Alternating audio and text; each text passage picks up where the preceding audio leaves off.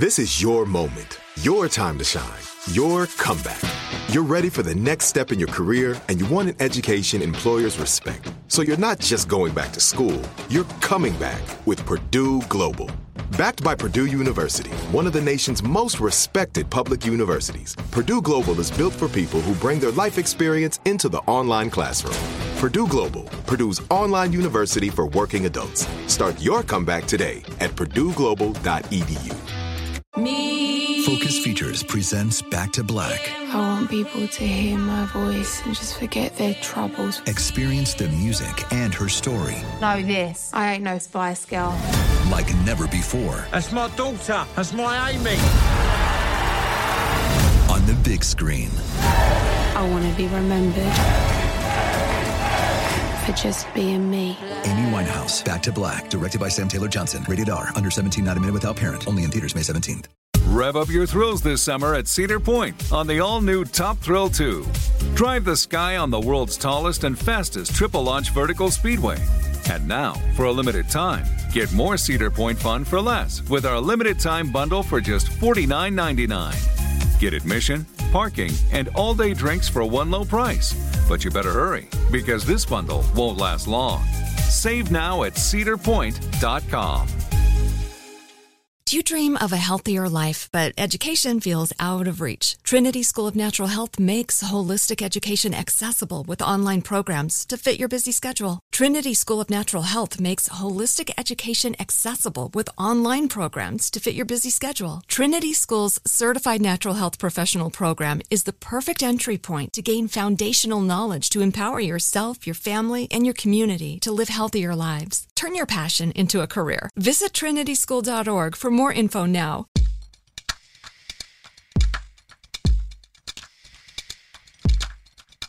And we're back. Uh, I'm Robert Evans, and this is Behind the Bastards, the show where we tell you everything you don't know about the very worst people in all of history. And today, this is the second part of a two part uh, episode on uh, the Nazis and Hollywood. Uh, my guest today is Daniel Van Kirk, and we are both. A fan suggested Tapatio Doritos to Oh, us. man. They're amazing.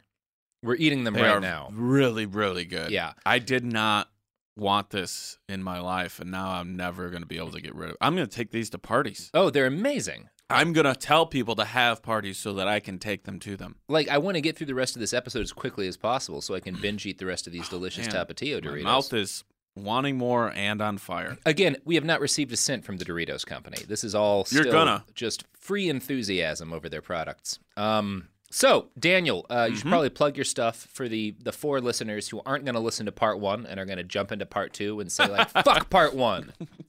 So, That w- that is an approach. Mm-hmm. Uh, I want to let everybody know that they can listen to me on the Dumb People Town podcast, which is a show that I host and the Sklar brothers do as well.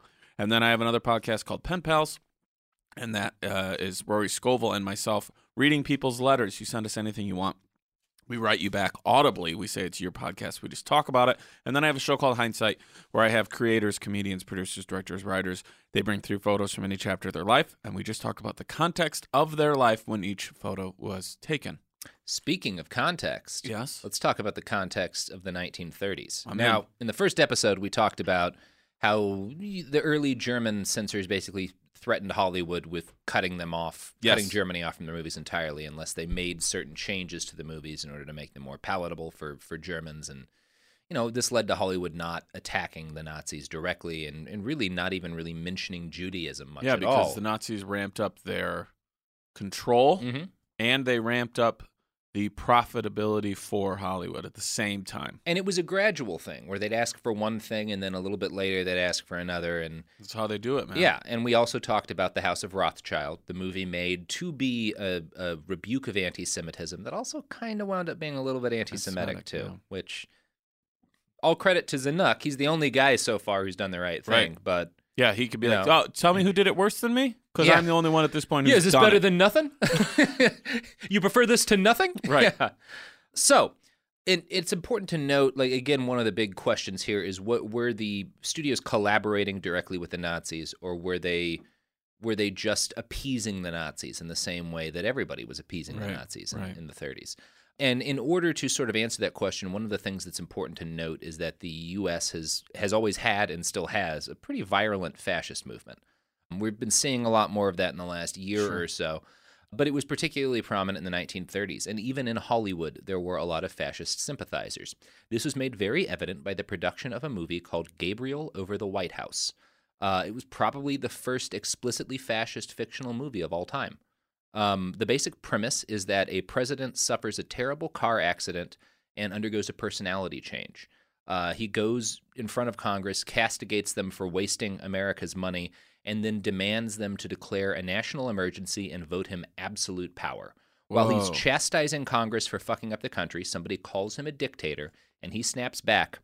I believe in democracy, as Washington, Jefferson, and Lincoln believed in democracy. And if what I plan to do in the name of the people makes me a dictator, then it is a dictator based on Jefferson's definition of democracy a government for the greatest good of the greatest number. So none of this is a satire, although some people have tried to say that since. This is not presented as a bad thing either. He's the hero. Really? The president who takes dictatorial control of the country to fix its problems is the hero.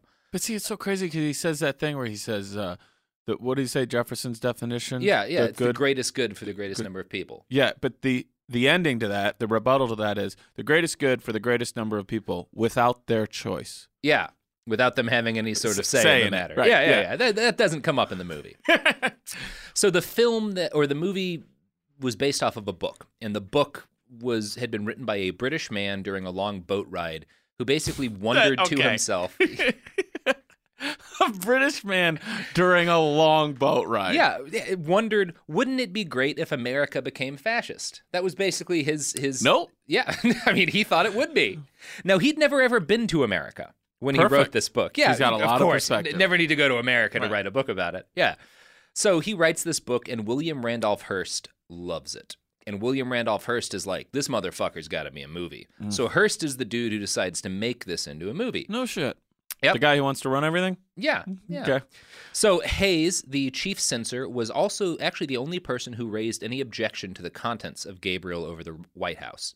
He worried that people might, quote, regard it as a direct indictment of the puerility and fallibility of today's government machinery and personnel, and that only by a blow in the head of the president and its consequent acts of a deranged man is enough righteousness and wisdom put into the executive branch of the government to lead. So that's his problem, is that like mm-hmm. it's saying, well, you're saying the government's so fucked that the president needs a head injury to be good at being the president. So Hays complains and changes are made to the film. They don't make the film any less fascistic. Instead, they make it clear to the viewer that rather than being addled in his accent, the president has been taken over by God, who is using him as a conduit to save the oh, nation. Oh, shit. Lines that emphasized his supernatural power were added.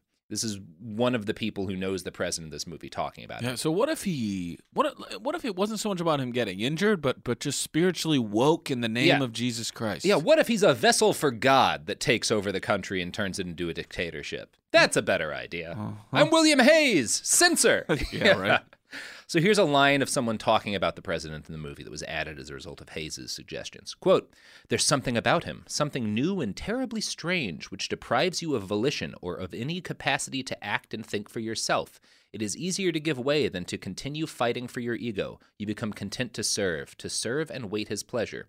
Again, this is not portrayed as horrifying. It's a good thing. It's good Right. that the president's godly aura has taken over your mind. with and the all you uh, can do is serve him. goal of dictating our government. Yeah, yeah. So, Gabriel over the White House was unique at the time because it was the first big Hollywood production to actually address the Great Depression. For the first couple of years of the Depression, Hollywood had avoided commenting on the issues of the day in any of their movies, thinking it would be a bad idea if they were seen as trying to wade into politics or Yeah. social issues. That's so I wasn't even thinking about that. That the Yeah. depression's going on too. And no, this was the, the first major studio movie to address the country's economic problems, posits fascism as a solution. but see, isn't that kind of the vacuum that was also Yeah. happening in the 1920s in in Germany? Yeah, I mean, yeah. That's the same. There's like this vacuum here for like a need of like pick us up. Yeah, and it's it's evidence that the same trends that put Hitler into power could have easily put a fascist into power in the United States. Because clearly, people are thinking along those lines. Wouldn't it be great if some strong guy could just come along and fix it? with the answers. Yeah, it's always a, a threat. Like it, the, like the, Germany wasn't the only country that No, had that current running Yeah. through it. Um, so Gabriel over the White House premiered in Berlin in February of 1934. Obviously, it passed the censors. Oh, they the love Nazis this shit. loved this Fuck movie. Yeah, this is great. It played for 15 consecutive days in its first run. Ironically, Hays's changes actually put the movie more in line with a key Nazi concept, Führerprinzip, or the leader principle. This was sort of the core of Nazism, like one of the core kernels of Nazi ideology is the Führer principle. Um, it evolved out of the social Darwinist theories of a guy named Hermann Graf Keyserling, who felt that certain individuals were, quote, born to rule. The book Darker Legacies of the Law in Europe cites the work of a guy named Huber who gives a good explanation of the Führer principle. So I'm going to quote that. In the Führer, the essential laws of the Volk, which is the people, come into manifestation. By allowing these essential laws to emerge, he sets up the great common objectives that have to be realized. The Führer embodies the overall will of the people as an objective historical quantity. So the idea of the Führer principle is that like there's this the will of the people can become manifest in a man and it's almost a supernatural thing. And he's chosen by destiny to embody the people's will, Right. which is exactly what Hays's changes had made it from like the president gets hurt in the head and it makes him more decisive to God chooses the president to be Right. the vessel of American and from the viewpoint of the people, not only is he of us, he is us. Yeah, he s- is He us. speaks. uh, We Yeah. we speak through him. Exactly. So Hays had inadvertently made Gabriel over the White House even better Nazi propaganda as a result of his censorship. Which hopefully was an accident. Yeah, I think it was an accident. Yeah, we'll give um, him a mulligan on that. Yeah, we'll give him a mulligan on accidentally making Nazi propaganda. yeah. Who who hasn't? You Right. know, we all. Ro- Right. Rothschild accidentally was. Mhm. Yep.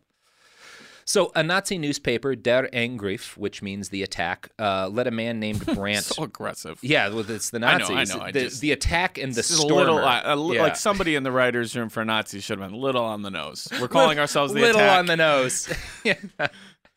They love that shit. Hmm. So a Nazi reviewer reviewed Gabriel over the White House and concluded that the movie was proof that the Führer principle was deeply embedded in the human soul. That German fascism was uh, was emblematic of a greater human truth because even America's democratic traditions hadn't been able to destroy this. Mm-hmm. So like the Nazis watch this movie and they're like, "Oh, the Americans are fascists like It's us. validated. They just haven't overthrown their decadent government." but they feel yet. it too. But they feel it too. That's The a thing that's in all of us, no matter where you are. Even Yeah. if you try to do the opposite, you're going to end up being like, well, you know what feels right, though? No, fascism. Yeah, Which, fuck it, maybe they're right. Because, Wow, God. yeah. So uh, here's a quote from that German movie reviewer. At first, the smiling, somewhat complacent parliamentary politician, then the completely transformed figure of a man possessed by a holy fanaticism, one who sees himself as above all party authority, as leader, and as patron of the interests of his entire people and all of humanity. So again, they see this as clearly like, oh, this is just like America being like, what if we had our own Hitler? Right. They love it. So, movie President Fascist even got to commit a mass murder of his own. That's, Really? That's part of the movie. Oh, This yeah. Gabriel does this shit over the White House? Yeah, yeah, yeah. But because it's the 30s, the people he massacres are gangsters, They deserve it. organized criminals. Yeah, well, he describes these people as It's like um, the running man. like the Running Man. As long as these people are like prisoners in Yeah. jail, who cares if, they, we watch they've them committed die? a crime, it's okay Right. to kill anybody. Yeah. absolutely. Yeah. The movie president describes these organized criminals as, quote, a malignant, cancerous growth eating at the spiritual health of the American people. Uh, the only way to deal with gangsters is to eliminate them so that our citizen pursuing his peaceful way will no longer be forced to conduct his business in the shadow of extortion and debt. At one point, again meant to be a heroic moment, the president gets the head gangster and his men into a court martial and sentences them all to die. You're the last of the racketeers, he said. And why? Because we have in the White House a man who has enabled us to cut the red tape of legal procedures and get back to first principles. An eye for an eye, Nick Diamond, who's the head of the gangsters. Mm-hmm. A tooth Great for a tooth, a life for a life. So President Movie Fascist sets up a concentration camp on Ellis Island No shit. and personally oversees the execution of all the gangsters. Yeah. Now, had concentration camps already begun Oh, in, they'd been happening for decades and decades. re- in Germany? All over the in world. Nazi Germany? Uh, yeah, Oh, all in, over the world. in too. Nazi Germany, it happens as soon as the Nazis are in power. They start first. They have what are called like open air concentration camps, yeah. but they're building camps Gotcha. this whole period of time. But also, concentration camps had started. De- we did a whole episode on this, but Gotcha. they, they were- they were very well established Okay. at this point. So, So, he lines up all the gangsters Mhm. Because puts them in you're, a pe- camp you're first. corrupt people, and he uh, stealing executes money. Them. Yeah, and I'm going to kill you all. he and then the Nazis, beasts. And then the Nazis watch this and go, "Now bear with me. What if think gangster, Mhm. but let's write J E W. W. Yeah. Yeah, exactly. Um, so the Nazis loved this movie, but high ranking Nazis like Joseph Goebbels are actually very frustrated by it. Really? He liked the movie, but he hated how much better American studios were in making fascist propaganda. he felt that actual Nazi filmmakers were often absolutely atrocious. Hitler, for his part, didn't like propaganda entertainment. Uh, Hitler's feeling was that, quote, it makes me sick when I see political propaganda hiding under the guise of art. Let it be either art or politics. Give me King Kong or give me a newsreel. Yeah. But don't give me both. Which is why the most famous Nazi propaganda film is Triumph of the Will, the famous Leni Mm-hmm. Riefenstahl movie. If you've seen clips of German Nazis marching in Hitler's, it's probably from Triumph of the Will. It's Right. like the most famous prop- explicitly propaganda film of all time. But it was not overwhelmingly popular. In fact, in Nazi Germany, in the year that Triumph of the Will was released, 1935, in that year, nine American films outperformed it at the box office. So it, per last episode, Mhm. when I said, well, they'll all go see it if it's American film, that that's not Yeah. necessarily true. No, they, well, they won't go see a German fascist propaganda movie, but they will all go see American movies that are regarded as being fat because the American movies are entertaining. So Oh, so Gabriel over the White House performed the best? it performed well. oh, I thought you said there was nine movies that performed better. no, than be- better than Triumph of the Will. Oh, sorry. Yeah. I, I, I Triumph of the Will Sorry. actually isn't in the top 10 most popular movies in Germany the year that it was released. Yeah. It was not because it's it's it's great if you want to scare people about how powerful New Germany is. Right, But nobody watched that movie and got convinced of anything, right. right? Gotcha, gotcha. Okay. So I'm going to read a quote from the collaboration, which talking about sort of how the Nazis' propaganda movies were not particularly successful in Nazi Germany. In a sense, the most successful Nazi propaganda film of the 1930s was not Triumph of the Will, commissioned by Hitler, but The Lives of a Bengal Lancer, produced by Paramount. Now, The Lives of a Bengal Lancer was a very popular movie at the time. In the United States, it was nominated for seven Academy Awards. It focused around a unit of British cavalrymen defending their headquarters in Bengal from a local Indian uprising. Gary Cooper played a leading role. The bad guy, Muhammad Khan, was probably the first character in history to use the line, We have ways to make men talk, in a torture scene. Hmm. So that's where that, that Came you know, from. you've heard different variations course, of it, yeah, but that's yeah, where that yeah. originated from. The Nazis loved this movie because it yet again provided a perfect depiction of the Fuhrer principle at work. The colonel in charge of the British cavalry unit is depicted as infallible. He's not even willing to negotiate with the enemy when they capture his own son. One of the colonel's soldiers criticizes him for this and gets harangued by a major who basically outlines Nazi racial theory in a few words. Man, you are blind. Have you never thought how, for generation after generation here, a handful of men have ordered the lives of 300 million people? It's because he's here and a few more like him. Men of his breed have made British India, men who put their jobs above everything. He wouldn't let death move him from it, and he won't let love move him from it. When his breed of man dies out, that's the end, and it's a better breed of man than any of us will ever make.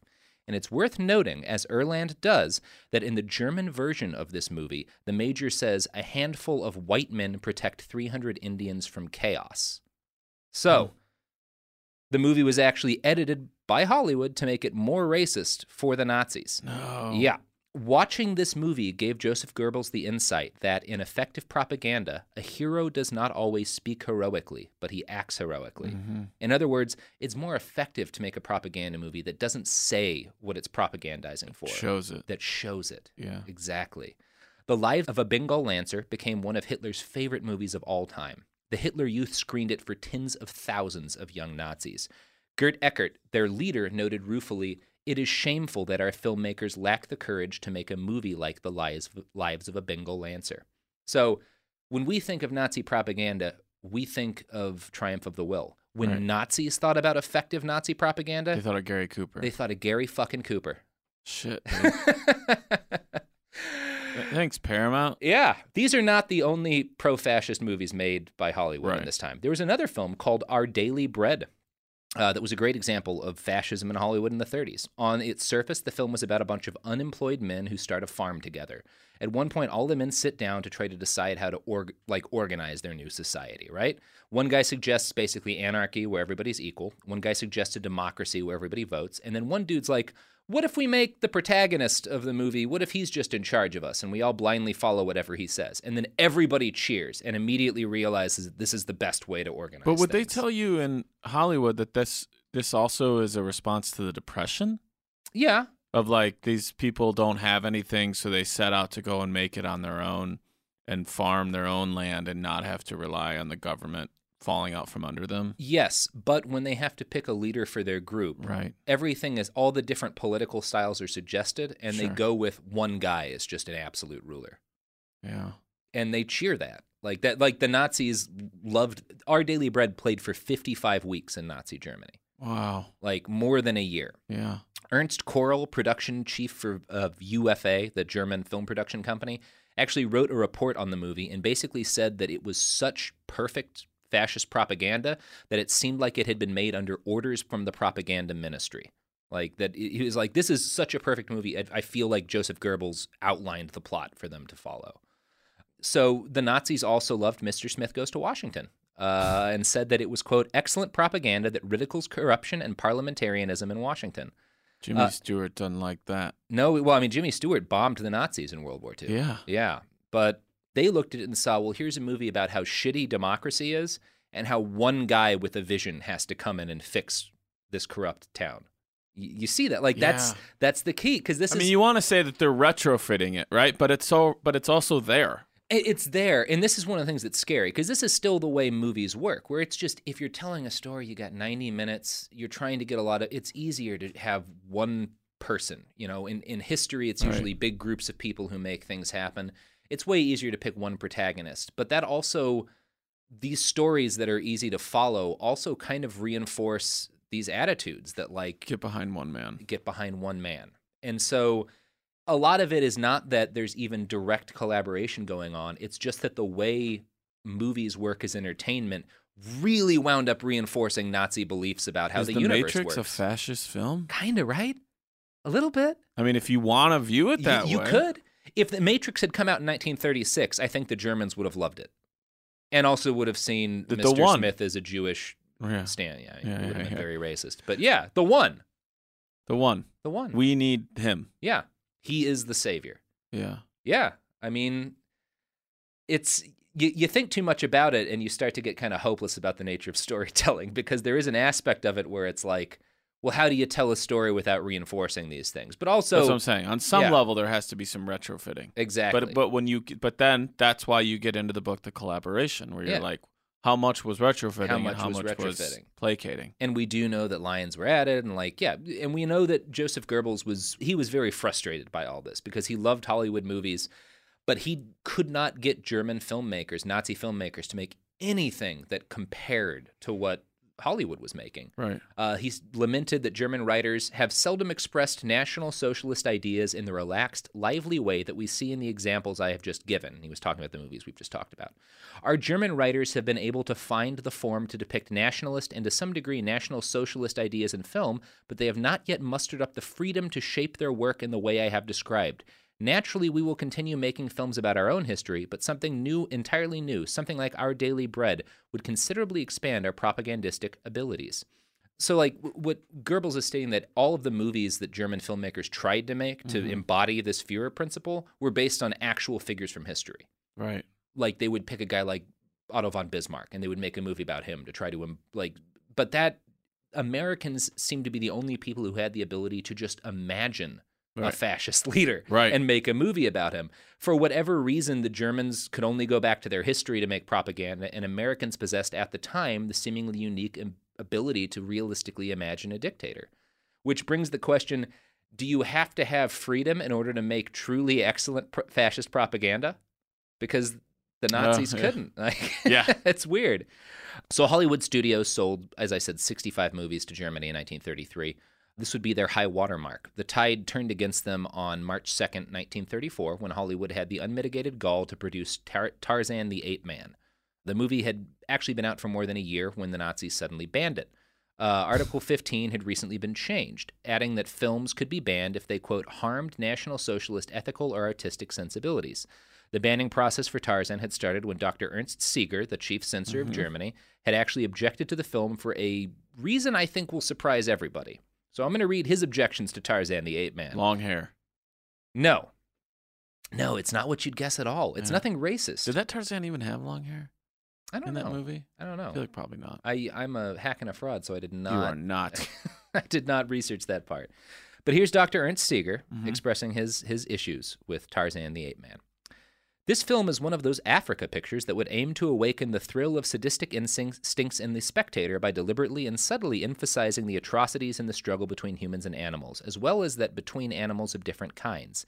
Its immoral and bestializing effect is illuminated in the fact that the audience laughs at the mortal danger of a nice little monkey who lets out atrocious death screams while clumsily running from a roaring panther, and furthermore titters with pleasure when a herd of elephants stampedes through a Negro village, and when an elephant hurls a pygmy through the air onto the ground where the unfortunate soul perishes, writhing in pitiable death convulsions and shrieks. The cruelty to animals that occurred in the making of this picture is a cultural disgrace which has been barred from taking place in the new Germany because of the animal protection law we have instituted. The film law should spare no means in preventing foreign pictures of this type from reaching the screen in Germany, for the producers of these pictures are breaking the fundamental precepts of humanity in their pure obsession with profit. Not what you'd have called, right? He, he cared about animals. And he cared about African people being shown. well, I don't think that. Yeah, but wait, he cared about the African people. yeah, he cared about. this? He he hated a scene where a, a Negro, what he called a Negro village, was destroyed, Oh yeah. and where a pygmy was killed. He was horrified by all this.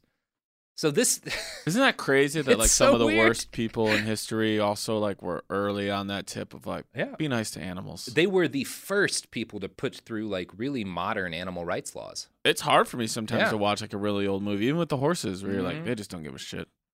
I don't care what happens. Mm-mm. They didn't really care about people either because they got a lot of extras Yeah. killed in those days. Yeah. So we're going to get into uh, more about Tarzan the Ape Man and uh, what the Nazis did with that because the the problems wrinkle out from here. So Seeger's not the only person with objections to this movie. He's just the only person with not racist objections to the movie. Um, but first, it is time for some ads. The evidence keeps pouring in. At this point, the facts are undeniable. It's an open and shut case. Monopoly Go is the most fun you can have in a mobile game. Millions of people pass Go every day because this game is always bringing something new to the table. Countless crazy tournaments you can join with your friends as partners or teams. Constantly changing challenges like money sprees or treasure hunts that keep it fresh with new wild mini games. Timed events offering bonuses like massive multipliers or rent frenzies to help you get huge rewards. And there's so many rewards to discover rare stickers you can trade with friends to complete albums, delightful emojis to taunt people with when you raid their riches, unique playing pieces, and so much more. The verdict is in with Monopoly Go. There's something new to discover every time you play. So don't miss out. Go download it now for free on the App Store and Google Play. Focus Features presents Back to Black. I want people to hear my voice and just forget their troubles. Experience the music and her story Know this. I ain't no Spice Girl. like never before That's my daughter. That's my Amy. on the big screen. I want to be remembered for just being me. Amy Winehouse, Back to Black, directed by Sam Taylor Johnson. Rated R, under 17, not a minute without parent. Only in theaters May 17th. My favorite spring cleaning takeaway is the post clean clarity you get. Wow, how have I been living like this? It's kind of like when you find out you've been paying a fortune for wireless, when Mint Mobile has phone plans for 15 bucks a month when you purchase a 3-month plan. Wow, how have I been affording this? It's time to switch to Mint Mobile and get unlimited talk, text, and data for 15 bucks a month. Say bye-bye to your overpriced wireless plans, jaw-dropping monthly bills, and unexpected overages. Mint Mobile is here to rescue you with premium wireless plans starting at 15 bucks a month. All plans come with high-speed data and unlimited talk and text delivered on the nation's largest 5G network. Use your own phone with any Mint Mobile plan and bring your phone number along with all your existing contacts. To get this new customer offer and your new 3-month unlimited wireless plan for just 15 bucks a month, go to mintmobile.com/behind. That's mintmobile.com/behind. Cut your wireless bill to 15 bucks a month at mintmobile.com slash behind. $45 upfront payment required, equivalent to $15 a month. New customers on first 3-month plan only. Speed slower above 40 gigabytes on unlimited plan. Additional taxes, fees and restrictions apply. See Mint Mobile for details. Do you dream of a healthier life, but education feels out of reach? Trinity School of Natural Health makes holistic education accessible with online programs to fit your busy schedule. Trinity School of Natural Health makes holistic education accessible with online programs to fit your busy schedule. Trinity School's Certified Natural Health Professional Program is the perfect entry point to gain foundational knowledge to empower yourself, your family, and your community to live healthier lives. Turn your passion into a career. Visit trinityschool.org for more info now. And we're back. Those were some great ads. I agree. Mm-hmm. Fantastic. People should take your advice on those. Yes, please buy these products and or services. Now, uh, we just talked about Seeger's surprising objections to Tarzan the Ape Man. Right. Well, it Uh, wasn't surprising he objected. Yeah, but surprising that he objected because it was cruel to Yeah. animals and to people rather than Is he a Nazi? I think so. He must. I think at this point he would have had to have been a member of the party. I don't know if he like most people who joined the party. I've just never thought of a Nazi and- and also simultaneously thought, good call. Yeah, it's weird, right? Yeah, I mean, makes even me a Nazi clock is work right once a day. There you go. Yeah. There you go. So everything we just talked about is why Seeger thought the movie needed to be banned, but he wasn't sure of his own judgment, and so he sent the film off to the propaganda ministry to basically get their input on the matter. And once they reviewed it, they concluded that quote, "This film must be censor must be considered dangerous. The Nazi state has been tirelessly trying to awaken in public opinion the highest sense of responsibility in the selection of a husband. It has also put a great deal of effort into freeing the ideas of marriage, womanhood, and motherhood from the superficial distortion of the past epoch, which was completely aimed at sexuality and making them honorable again. A film that puts pure libido in the foreground, that tends to imply that a jungle man, virtually an ape, is capable of the noblest impulses of the soul and is a worthy marriage partner, certainly runs against the tendencies of National Socialism with regards to population politics.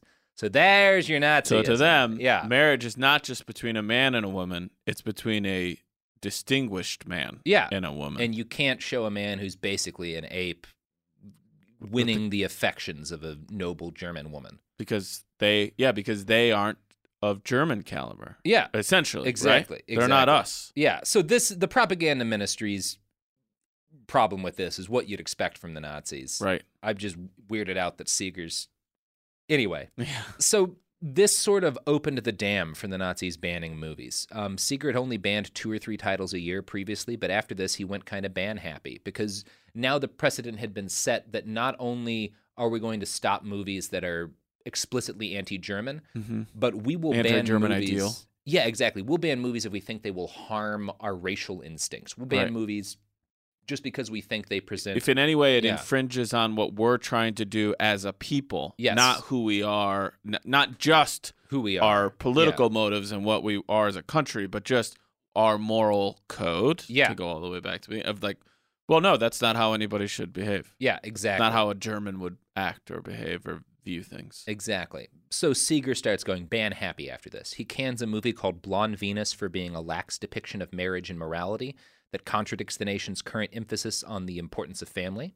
He bans Scarface, not the Right. the the first Scarface, for making criminality look appealing. Is there a? Uh, do we know anything though about like you know how we, in our country back in the early 1900s we had the independents, the people who saw Yeah. out on their own to do it, who were like, "Fuck your your rules on what it has to be" or whatever. Do, was there that in Germany of of just these like Not once artists the Nazis were in charge. really, I mean, any of the artists who or or people who were like, "I got a copy of Scarface and we're gonna watch it," I, I there I there may have been I mean not, not in a documented sense that it felt like any sort of movement or collective of people. Not that I have any sort of information about. Because number one, you know, you're talking about having a copy of a film. You have like a Right, reel at right, this point, right, so it's like a sizable thing. But also, like the first couple of years the Nazis are in power, they're if you're an artist who could be making good movies, you're either out of Germany at this point or Mhm. you're in a camp. Yeah, I mean, Yep. you know, that's that's what happened. Um. So yeah, he uh Seeger bans Scarface, as I said, for making it look appealing to be a criminal. He bans all horror movies for being ex- uh, immoral and exciting people's base instincts. Uh, the Germans were not alone in this, uh, or not alone in banning movies. The Fox film Car- uh, Caravan was banned in France for depicting a gypsy and a white man making love.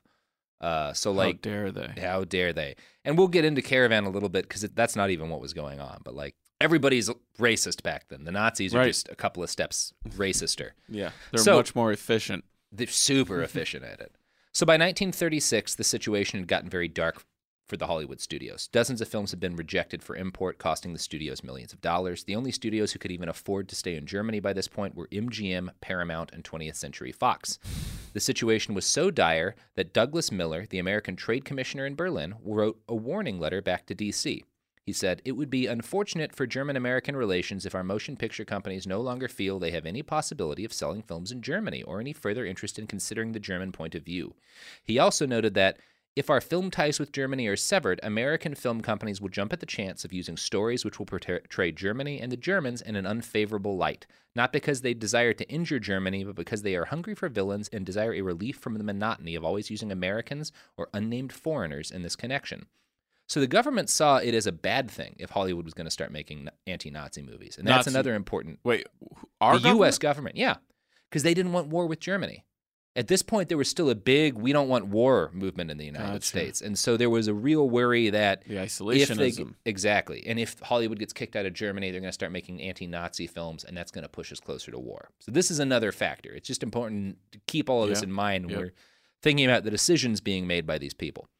So rather than pack up, the remaining studios decided to lean into the Nazis. Um, in 1937, Paramount picked a manager for their Berlin branch who was a strong Nazi Party member.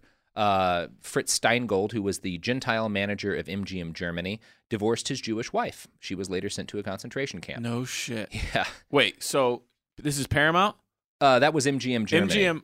And yeah, Paramount's the one who uh, picked a Nazi They to hired a manage their Nazi. branch. Yeah, they may had him manage their Berlin branch. And MGM's branch manager divorces his Jewish wife to please the Nazis. And sent, and she gets sent Yeah, off. she winds up in a concentration camp. and probably dies there. Uh, yeah, I, I don't know exactly what happened here, but probably not a good Likely. story. Yeah. What the fuck, dude? Yeah. So and for what? Well, th- Money. Yeah. So studios, it, it's it is important to note that studios also tricked the Nazis sometimes. But didn't a Jew run MGM? yeah, And I don't mean that. That sounded worse than I meant it to Yeah. say. A Jewish person ran MGM. Jewish people still ran uh, back in Hollywood, And they pretty much the hired a whole industry. Nazi. Yeah, in Germany for their German branch, because he would help them with the Nazis. Dude. yeah, it's messed up. I, Um, I, I was almost saying that to that person's ghost. Yeah, like, dude. so, um, there were also, it's important to note, there were some ways in which Hollywood kind of stuck their fingers at the Nazis. Like, the Nazis were hesitant to accept any movies, and increasingly in the late 30s just stopped accepting movies with Jewish actors in them. Yeah, but still, so they would lie about, they would just, they would just change the name on the credits so that, like, the Nazis wouldn't notice that they'd snuck Jewish people into their movies. So there's a little bit of that going on. It's not all one Okay. sided. Yeah, but you also hired a guy and said, like, yeah, divorce your uh, wife. yeah. I don't know how good you feel about this marriage uh, vis-a-vis your job, yeah. but um, We'd like to make some more money. yeah. So, and I, you can send her off wherever you want. Oh no, Wherever wait, I got the spot. Yeah. I know where to go. Yeah, yeah, I know where she should go. yeah. Yeah. That's horrible. Oh, it's terrible. So for a while, 37 profits came back up. The Mm-hmm. film industry recovered. There was more money coming in. yeah, but no shit. You're hiring Nazis. Yeah, you're hiring Nazis. It worked out for a little while, but then on November 9th and 10th, 1938, Kristallnacht happened. This was followed by a corresponding surge in official German anti-Semitism. Wait, what happened? Kristallnacht, I don't know what that is. the night of broken glass. I'm sorry. Uh, it was basically a night where sort of the Nazis. It was the first big, massive public all across Germany like pogrom against the Jews, where synagogues were burnt. Jewish businesses were like it's called the night of broken glass because so many Jewish businesses had their windows shattered that it was just glass everywhere. they did like an at-home blitzkrieg. yeah, exactly on on the German Jewish people, and a lot of people were murdered during Kristallnacht. It's a one of those marks where things Wow, I am became very, very, rem- clearly remiss bad. in not knowing about that. So after this happens, there's a surge in official anti-Semitism. Um, two weeks after Kristallnacht, uh, Der Angriff, that Nazi newspaper, prints an article which is titled "One Third of Hollywood Stars Are Jews," and it listed uh, like dozens and dozens of Jewish film industry people. Uh, one day after Is it that, the attack listed that? yeah, Okay. and one day after the attack lists that, the German propaganda ministry publishes a blacklist with the names of 60 Hollywood stars on it. They announced that if anyone on the list is in any American film, that film will not be allowed to enter Germany. Not everyone on the list was Jewish. Er- Ernest Hemingway made it on there. Uh, so did Bing Crosby. So this is the list you want to be on. So good for Bing Crosby I and guess. Ernest Hemingway. Yeah. Yeah. Uh, I mean, I hear. I thought he was just on the list of beating the shit out of his kids. He beat the shit out of his kids, and the Nazis didn't like him. Okay. So Well, win some, lose some. I you guess. win some, you lose some. Was it was he old Blue Eyes or is that someone else? No, that is Mr. That's Frank Sinatra. Sinatra. You're right. You're right. What did they call Bing Crosby? Um, uh, please stop, Dad. White Christmas is a fun film for the whole family. Yeah. Yeah. Ooh, don't pay too much attention to the fact that none of the black actors have speaking roles. There you go. And pay attention to the tr- it's you watch that movie again as an adult and you notice some troubling things. No, and it- that sucks too because like there's a lot of the movie that's beautiful. Yeah, yeah, wonderful. great, really fun musical I scenes. know. Yeah, yeah. But man, those train scenes where it's like, oh, Mm-hmm. oh, right, Jim Crow is still a thing. Right. Yeah. Okay. So we're hearing that Bing Crosby's nickname was Old Groaner, which I don't approve of. The old the Groaner. old groaner. Well, right, right or wrong, I'm in. The- Here's the bottom line on Bing Okay. Crosby. Everyone needs to go watch Will Ferrell and John C. Reilly's recreation of the David Bowie Bing Crosby Christmas special. It is perfect. I've never even heard of this. Well, you saw the you've seen the David Bowie Bing Crosby no. Christmas I, special. is that a real thing? yes, man. What was The i- happening in Hollywood the at that conceit point? is that Bing Crosby is is in London visiting his cousin or something like that, and there's a knock at the door, and it's David Bowie. And he says, "Oh, you must be the cousin from overseas." He was like, "Well, right or wrong, I'm it." And then he comes into his house, and then they sing "Drummer Boy" together, which I'm sure you've either heard Oh, or I have heard that. It's Is that from a what that's Christmas from? special. So shot for shot, moment for moment, Will Ferrell and John C. Reilly recreated that Christmas special. What a weird thing to have And happened in history. Beautiful. Okay. Yeah. This is a lot of information for me to take in right now. I'm going to have to pack that one away for later. Yeah, do that uh, so we can finish this. So the Nazis put together this blacklist of, you know, if any actor on this list is in a movie, it cannot come into Germany. And they didn't say they were just Jews. They were just people we don't. Like. These are people we don't like. Okay. I think a lot of them are Jews, but they're like Obviously obviously, Ernest Ernest- Hemingway's yes, on yeah. there because he went to the Spanish-American War and was a Right. big, not fan of fascists or Mhm. himself, but you know, Right. right? Uh, now, another weird factor that complicates events was the fact that companies doing business in Germany couldn't take cash they made out of Germany. Um, Paramount and 20th Century Fox just invested the money they made in Germany in local cameramen and film stock and would record Nazi rallies and stuff and then would sell that footage to the rest of the world, and that's how they made a They profit. just kind of laundered it. yeah, well, yeah, it, it was it, We'll like put it it was back legal in to get it back out. I'm yeah, saying, but yeah, like, yeah, yeah, yeah, you had to do something. You couldn't take the money directly Right, out of it, right. right? MGM found a different tactic, and I'm going to read another quote from the collaboration. Here we here. go. In December 1938, one month after Kristallnacht, MGM discovered a way to export its profits more effectively. An American trade commissioner explained the process. MGM first loaned the money to certain German firms where credit was badly needed.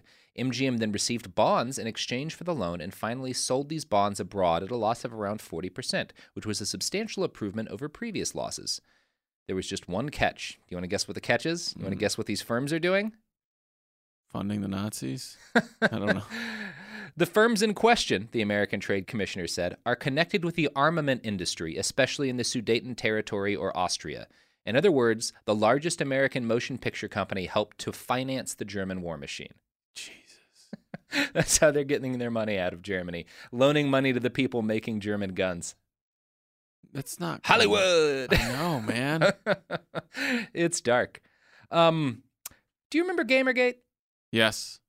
Yeah, I'm assume most people listening remember Gamergate. If if you spent a lot of time reading the complaints that supporters of that movement made, you ran into the idea that film criticism or that criticism of any kind was bad. Mm-hmm. That critics shouldn't point out problems in games or flaws or troubling trends that these are emblematic of. That they should instead just describe what happens in the game directly. Right. They would have agreed with Joseph Goebbels because at the end of 1936, he made film criticism illegal in Germany and mandated film description instead.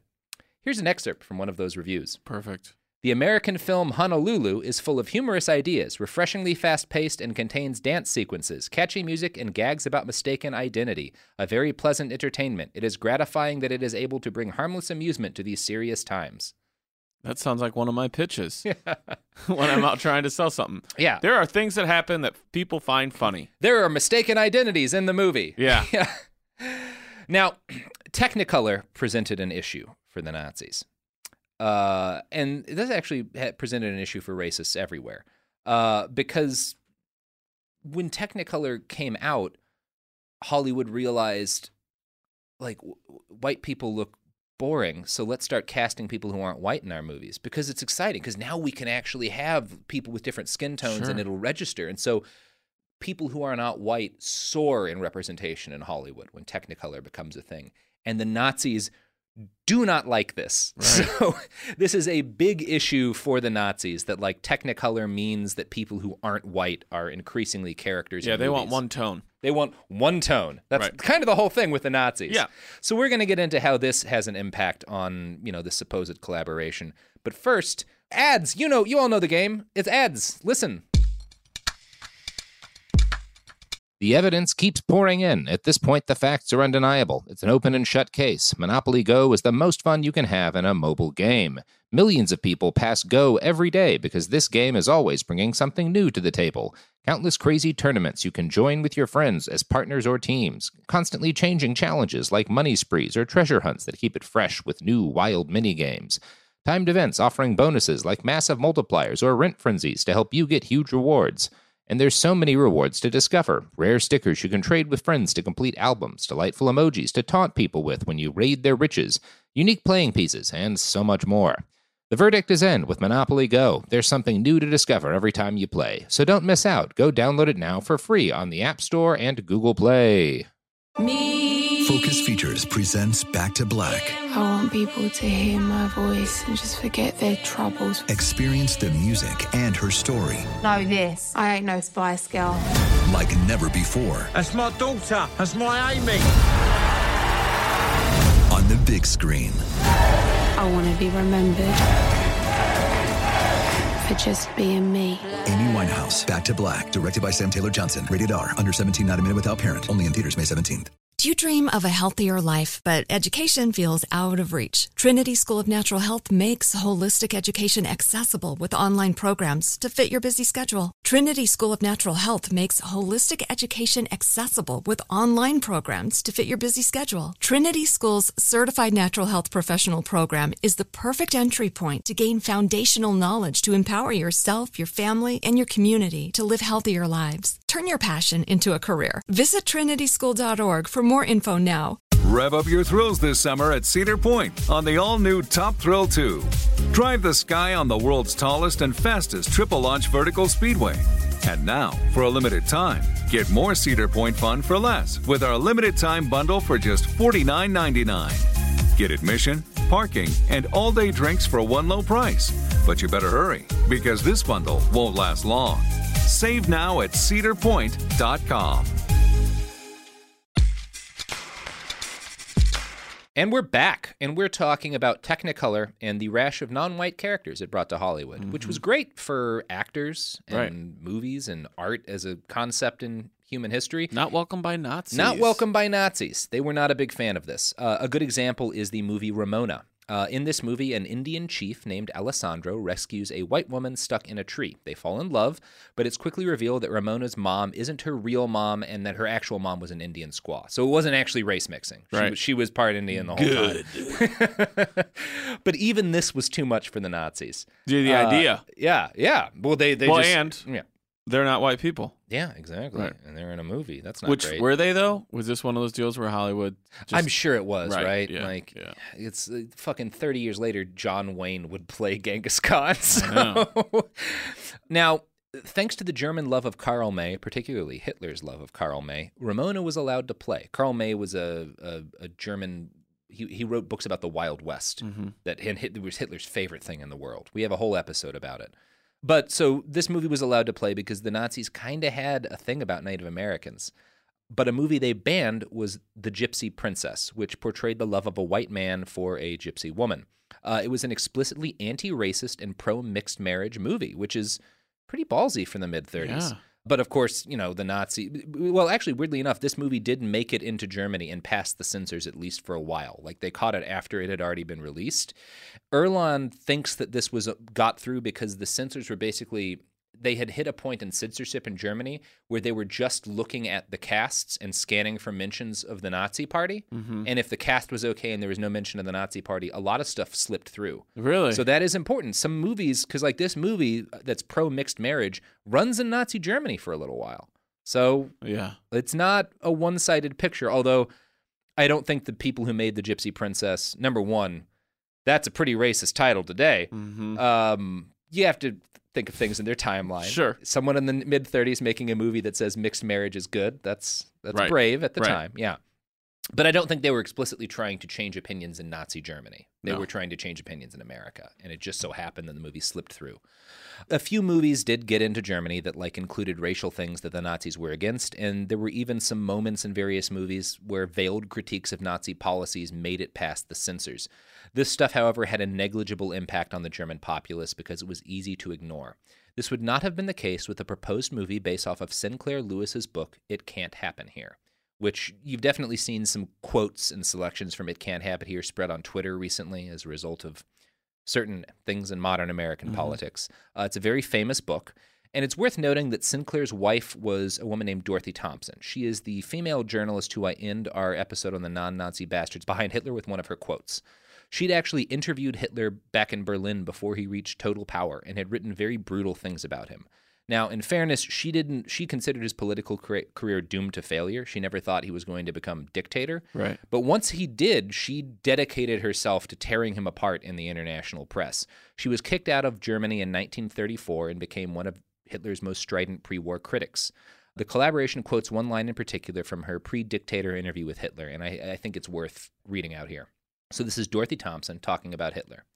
If you want to gauge the strength of the Hitler movement, imagine that in America, an orator with the tongue of the late Mr. Bryan, Williams Jennings Bryan, and the histrionic power of Aimee McPherson, who I don't know who that is, combined with the publicity gifts of Edward Bernays and Ivy Lee, should manage to unite all the farmers with all the white collar unemployed, all the people with salaries under 3000 a year who have lost their savings in bank collapses in the stock market and are being pressed for payments on the icebox and the radio, the louder evangelical preachers, the American Legion, the DAR, the Ku Klux Klan, the WCTU, Matthew Woll, Senator Borah, and Henry Ford. Imagine that, and you will have some idea of what the Hitler movement in Germany means.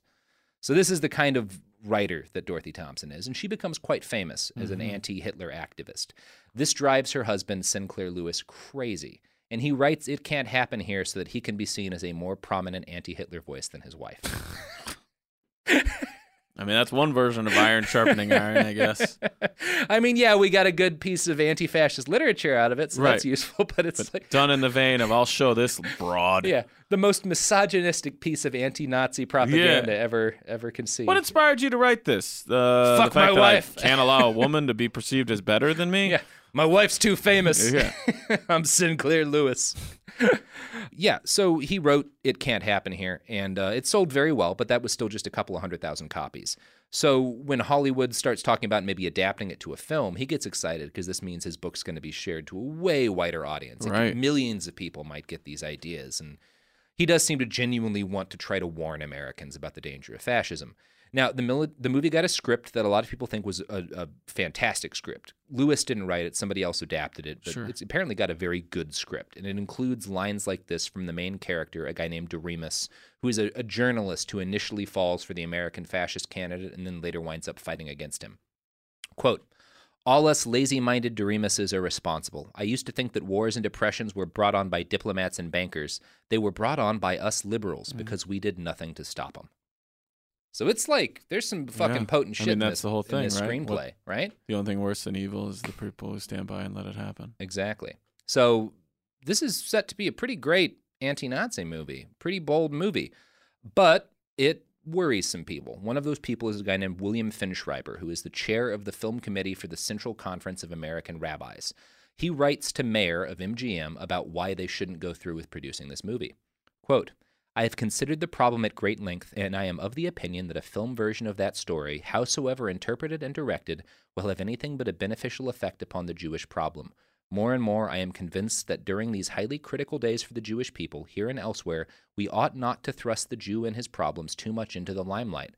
I am quite sure that any interpretation of the story made by your film will be forceful and certainly not seemingly detrimental to the Jewish cause, but there are times when to say nothing is better than to say something favorable. So, this is not an ill-considered thing. This guy is thinking about it, and you can't. You know, you got to think about like what happened with that uh the Rothschild movie. Right. Like this is what this guy's worried about, and it's it's a it's a legitimate worry. Yeah. I s- happen to think it would have been better for history if the movie had been made. I would agree. but it was not. Uh, it was canceled on February 13th, 1936. The Ne- day before Valentine's Day. The day before Valentine's Day, yeah. Man, Real bummer. man, That's no love. Mm hmm Sinclair Lewis was not happy about this. He said, the How wor- the hell am I supposed to beat this woman? That's his quote. you guys are really fucking my marriage here. No, I gotta. I'm even angrier at my wife. no, he actually said something uh, poignant and profound, Okay, given what we've been talking about today. The world today is full of fascist propaganda, which it definitely was. Sure. We've covered that this episode. Yep. The Germans are making one pro fascist film after another designed to show that fascism is superior to liberal democracy. But Mr. Hays actually says that a film cannot be made showing the horrors of fascism and extolling the advantages of liberal democracy because Hitler and Mussolini might ban other Hollywood films from their countries if He's we were so it out. rash. Yep. Democracy is certainly on the defensive when two European dictators, without opening their mouths or knowing anything about the issue, can shut down an American film. I wrote It Can't Happen Here, but I begin to think it certainly does.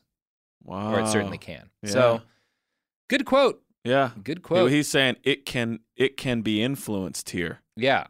Hitler's not even saying cancel this movie. We just know that it'll fuck things up, so we're canceling it because we're scared. Which again, the people who attack Ben Urwand for saying this is a collaboration will say, well, the Nazis didn't even say anything about a movie like this.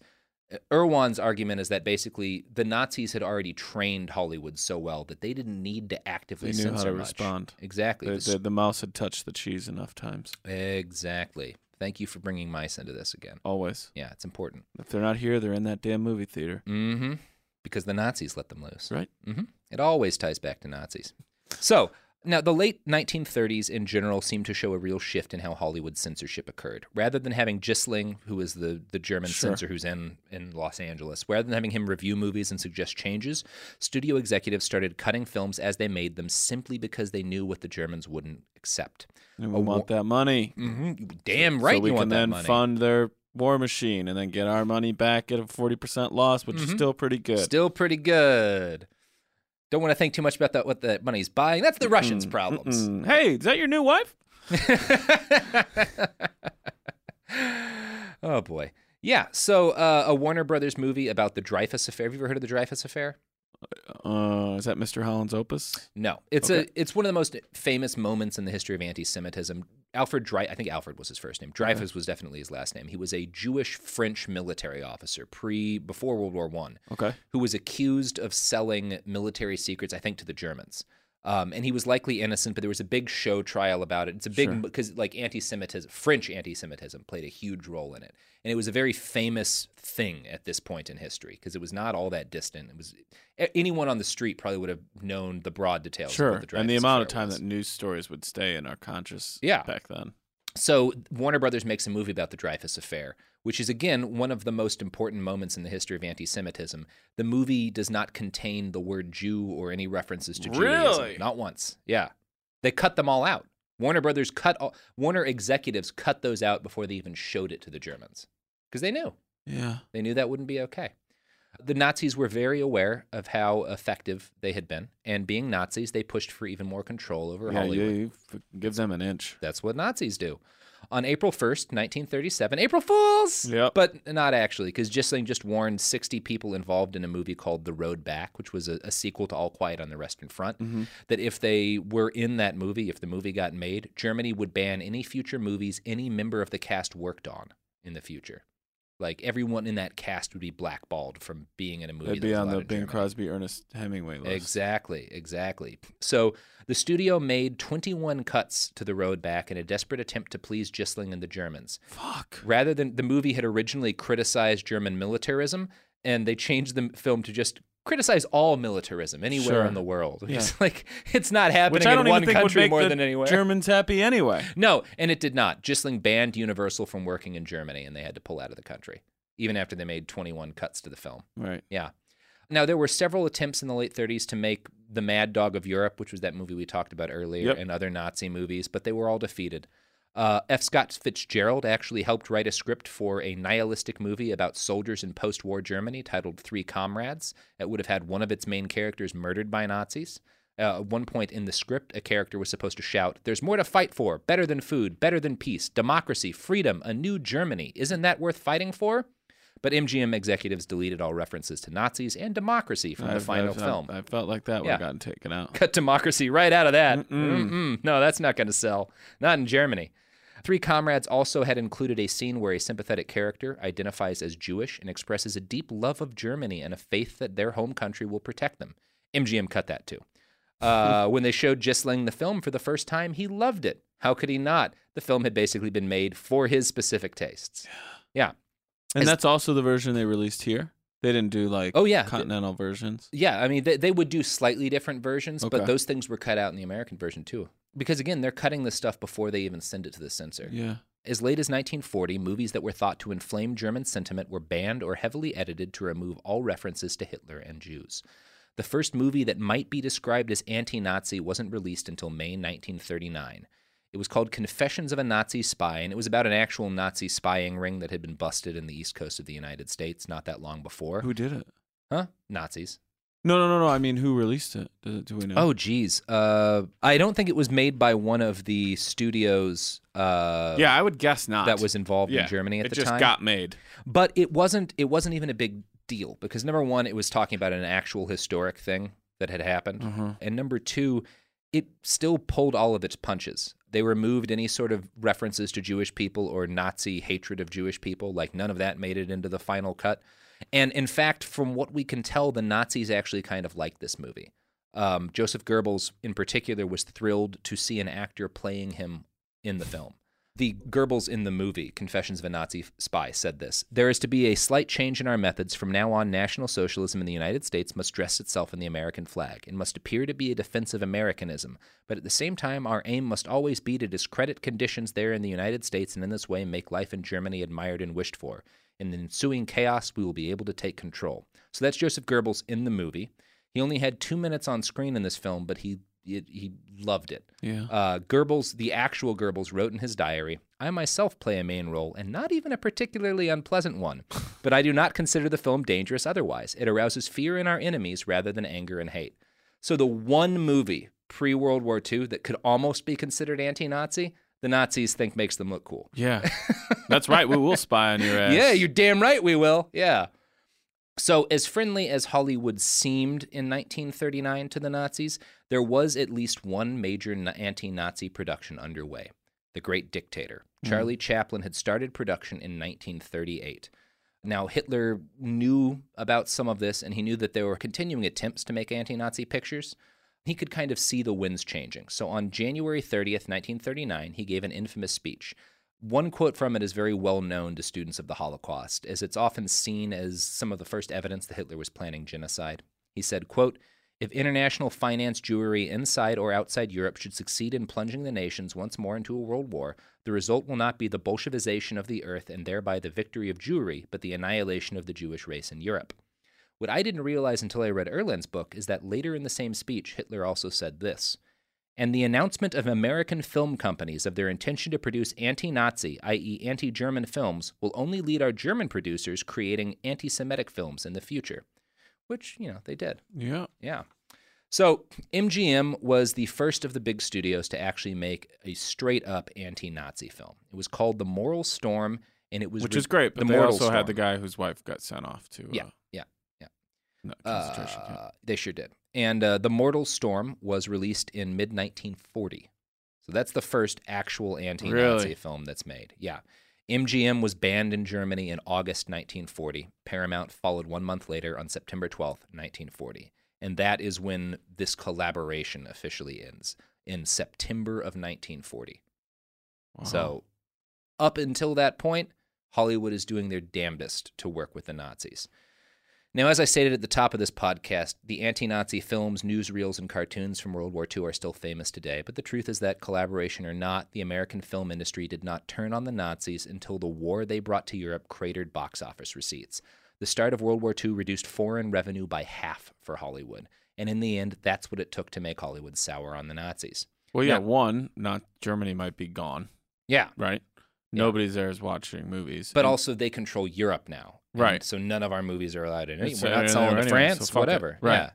Plus, Uh, the, we're fighting a war, so the people in our own country want to see movies where we're anti-Nazi. well, we weren't fighting. but I mean, at this point. as yeah. we get into it into the into the early 40s, Yeah. December seventh. Was it forty one? Yeah, December 7th, 1941. But it is important to note that like Germans or like the, sorry, that Hollywood all the stuff they're famous for, the anti-fascist stuff they're famous for, happened after there was no chance of making another dime in Germany. Right. You know? With the exception of one Charles motherfucking Chaplin. So Charlie was not a fan of the Nazis. Good. And the Nazis hated Charlie Chaplin because they were sure he was Jewish, even though he absolutely was not. One Nazi paper I know, called- man. I'm just telling you, the guy feels Jewish, man. He feels it. Look at him. Look at him. Come on. He looks just like Hitler. He's got to be you, Jewish. I'm not. I'm not watching his stuff. One Nazi paper called him, quote, a disgusting Jewish acrobat, which. Acrobat? Fuck off. Okay. Yeah. Uh, now, Chaplin had visited Berlin last in 1931 as part of a publicity tour for his movie City Lights, and the Nazi press had basically gone to war with him. They'd branded him as a, a quote, anti German warmonger and also an American film Jew. Hyphen. Hyphen. Really? Hyphen. Yeah, American film Jew. Yeah. Okay. Video of Chaplin in Berlin was also used He's in a that. Jew. He's like American film Jew. He's an American film Jew. I don't That- care. They that might type. say he's not keeping kosher, but I'm telling you, American film Jew. Uh, video of Chaplin in Berlin during this visit was also used in that propaganda flick, The Eternal Jew, uh, which we talked about earlier. The Mhm. narrator in that scene says, It cannot be denied that one part of the German people enthusiastically applaud the foreign Jews who come to Germany, the deadly foes of their race, during a shot of a crowd cheering Chaplin, which again, Charlie Chaplin was not Jewish. They never got that through their heads. No. Not not once. They didn't care. Yeah. When Chaplin decided to make The Great Dictator, he used his own money to film it because no studio would agree to make this movie. Good. He used his own production house, thus bypassing the studios entirely. This is his apocalypse now, dude. yeah, exactly. And Chaplin actually risked getting all of Hollywood films banned in Germany for doing this work because he started in 1938. Now, unfortunately, i the film wasn't finished until 1940 because Mhm. Chaplin was a perfectionist. Here's an excerpt from his autobiography where he talks about sort of the how people's attitudes changed during the process of him trying to make this. Halfway through making The Great Dictator, I began receiving alarming messages from United Artists. They had been advised by the Hays office that I would run into censorship trouble. Also, the English office was very concerned about an anti Hitler picture and doubted whether it could be shown in Britain. But I was determined to go ahead, for Hitler must be laughed at. More worrying letters came from the New York office imploring me not to make the film, declaring it that it would never be showed in England or America. But I was determined to make it, even if I had to hire halls myself to show it. Before I had finished The Dictator, England declared war on the Nazis. Then suddenly the Holocaust began, the breakthrough in Belgium, the collapse of the Maginot Line, the stark and ghastly fact of Dunkirk, and France was occupied. The news was growing gloomier. England was fighting with her back to the wall. Now our New York office was wiring frantically, Hurry up with your film. Everyone is waiting for it. So, It's a fucking tale of three acts in that one quote right there. yeah, yeah. Unlike most of our episodes, this one ends with a hero. The Great Dictator was not the first anti Nazi movie to come out of Hollywood. It was the second or the third, depending on your. But it was the first good anti Nazi movie to come out of Hollywood. And it was also singular among. It was the first movie to depict violence towards and the murder of Jews by the Nazis. Yeah. Yeah. So thank you, Charlie Chaplin. No shit, man. Yeah. Good guy. Hell yeah. Yeah. And he had to do it all himself. He was literally like, "I'll create, produce, I'll, I'll and pay distribute for it. this I'll- fucking yeah, movie I mean, myself this I, I, have to." this has to be done. And there is some evidence that he regretted it later. Hitler must life. be laughed at. Hitler must be laughed at, which he came to question that later in life, just because of how horrible the Holocaust was. He wondered, like, was it? Is should I Right, but we need to movie? demean this person. That's what he thought before. Yeah, that's what I'm saying. Yeah, yeah, Yeah. yeah. And I, I, I- I don't think he was wrong. Like he and Zanuck are definitely the guys who are rightest in this. Yeah. they're the two people who fucking tried. Yeah. Yeah. Everyone else, you know, you can either say whether or not you think it's a collaboration, Mm-hmm. but Hollywood certainly fell down on their job to sort of defend the ideals of the society that They allowed them the to exist. until yeah, they, they, sucked until the was, teat. until the teat was gone, not them. Yep, yep, that's Yeah. exactly right. They sucked the teat until the teat was gone. That's fucked up, man. Yeah, And just for money. for money. Yeah, But, uh, uh, but also, and you know, I'm, I'm not trying to put any sort of like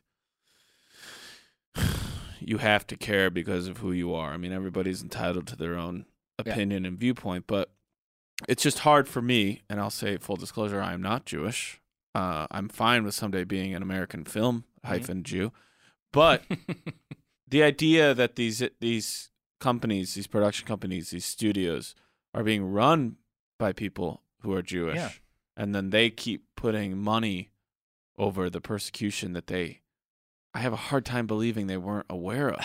and it's again I, I tried to make sure i presented there there were legitimate reasons for the jewish community to worry that addressing the issue at all would make things worse I get that, but some of it doesn't. Not all. And not in Yeah. all, every case we've we've gone over. yeah you don't have to keep profiting from the nazis Right. you could not you could decide we shouldn't make a movie right now because it'll inflame things but we're Here. not going to give there, them movies Yeah. and nobody did that there, there a, a principal moral stand could have been taken and it was not other than by Zanuck of 20th century and who also did business in Germany so he still made money off the Nazis and Chaplin who legitimately did not try to who who was pretty stridently anti-Nazi from day 0 Let me ask you this, and you can say pass. We're not getting into that on this episode, Dan. Hmm. But how far are we from major Hollywood studios that directly attack our current? I mean Government that's happened right there's like a cartoon about But I mean, like a big movie. The Post try. you know, Yeah. the Post did it without doing it. I don't think it can be that far right I don't think so either. um Nor do I think that there's anybody who doesn't want to. I'm not saying that that's Yeah. a movement. I, I don't think it's a parti- it will be a particularly brave thing to do in our current cultural climate because there's so much so many people are making fun of the president right now. Mm-hmm. What scares me more is China, which not to say not to compare the Chinese government to the Nazi government because there's no, No, there's no yeah, comparing I- the modern Chinese government to the Nazis. But you have a case where a government does have a troubling human rights record, is doing really bad. They won't even let like- Winnie the Pooh air there. Exactly, and they've locked a million Uyghur Muslims up in one of their areas. Probably. Yeah. We don't know if there's really a million person concentration camp in China, but there's some evidence that that's being done. Think about that. And Erik Prince is involved. But we do know that this is a government with a troubling history of human rights abuse, and Mhm. Hollywood also is totally dependent upon China. Yeah. Like it is a huge deal. So my question is if something in the future happens where the Chinese government is caught doing something terrible, does Hollywood blacklist any mention from that out of the knowledge that it will cut out the Chinese market? Um, and also, would the Chinese government be willing to cut Hollywood entirely out of China in order to make that kind of statement? We don't know what would Right. happen, but I will say, based on this, I don't expect any more courage out of the modern studio heads in Hollywood than we got out of the ones in the 30s. yeah. Yeah. I don't either. Yeah. So, Damn, dude. and then the war started, and everybody wanted to make their anti. yeah, Nazi yeah, and then and then Mickey Mouse is fighting Hitler as opposed to entertaining him. Yeah. Yeah. Huh. Yep. This is crazy. Hooray! All right, Daniel, you want to plug some pluggables? Sure. I'd like to let everybody know if you go to danielvankirk.com or you follow me on any social media platform where I'm at Daniel Van Kirk, I might be coming to your area. The first leg of my Together tour starts in Houston and then heads over to Austin, Dallas, Lafayette, and Baton Rouge. So Texas, then Louisiana. And that's just the first leg. I'm also going to be doing some more Southeast stuff, then the Northeast and the Midwest, and, and keep going around. So uh, check for those legs to be added. You can do all that at danielvankirk.com or follow me at Daniel Van Kirk and listen to the podcast that I do. Well, you say hello to my old hometown, Dallas, for me. I will. Um, I, I don't go back there in the summer ever. Uh, and you don't want to swim through it? No, no, I don't. No, that's why I moved to fucking Los Angeles, so I don't have to live through another That goddamn air summer. is thick. Yeah, no, it's hundred percent humidity. Yeah. you're yeah swimming through it is Yeah. right. It's you're everyone lives inside an armpit for seven months. Mm-hmm. Yeah. So I'm Robert Evans. You can find me on Twitter at I write okay, uh, just two letters. You can find my book on Amazon, A Brief History of Vice. You can find this podcast and all of the sources for this episode, including Ben's wonderful book, The Collaboration, on uh, our website, behindthebastards.com. You can also find us on Twitter and Instagram at, at bastardspod. So, like, subscribe, and rate, and mo- more than anything, just buy a bunch of t-shirts. Buy a bunch of t-shirts from teepublic.com slash behind the bastards. I love about 40% of you.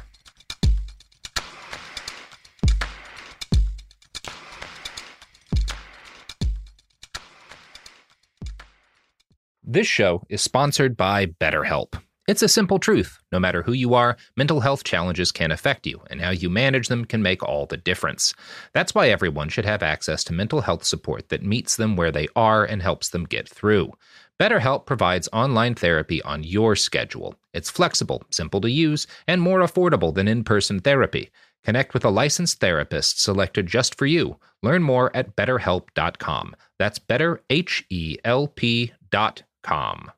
Do you dream of a healthier life, but education feels out of reach? Trinity School of Natural Health makes holistic education accessible with online programs to fit your busy schedule. Trinity School of Natural Health makes holistic education accessible with online programs to fit your busy schedule. Trinity School's Certified Natural Health Professional Program is the perfect entry point to gain foundational knowledge to empower yourself, your family, and your community to live healthier lives. Turn your passion into a career. Visit trinityschool.org for more info now. Rev up your thrills this summer at Cedar Point on the all new Top Thrill 2.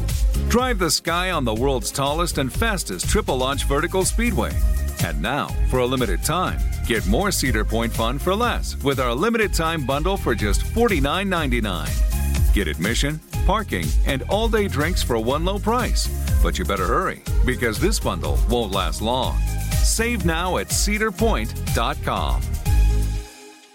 Whether you're a savvy spender maximizing your savings with cashback rewards, a thrifty rate watcher seeking the lowest interest, or a travel enthusiast looking for extraordinary perks, Kemba Financial Credit Union has a visa to complement your lifestyle and unique needs. Apply today at Kemba.org to unlock a limited time 2% cash back on purchases and pay 0% interest on balance transfers for an entire year with a new visa from Kemba. You deserve a card that works for you. Restrictions apply. Offer ends June 30th, 2024.